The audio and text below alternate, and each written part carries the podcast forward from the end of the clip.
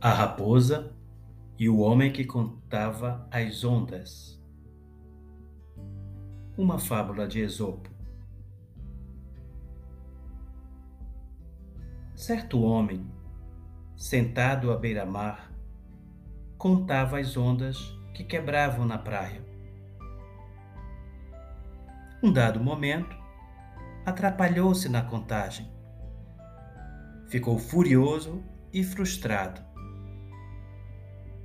uma raposa, que passeava pela praia naquele momento, aproximou-se dele e aconselhou-o. Que adianta sentir raiva das ondas que já passaram? Ponderou a raposa. É preciso apenas tirá-las da cabeça e continuar contando de onde parou.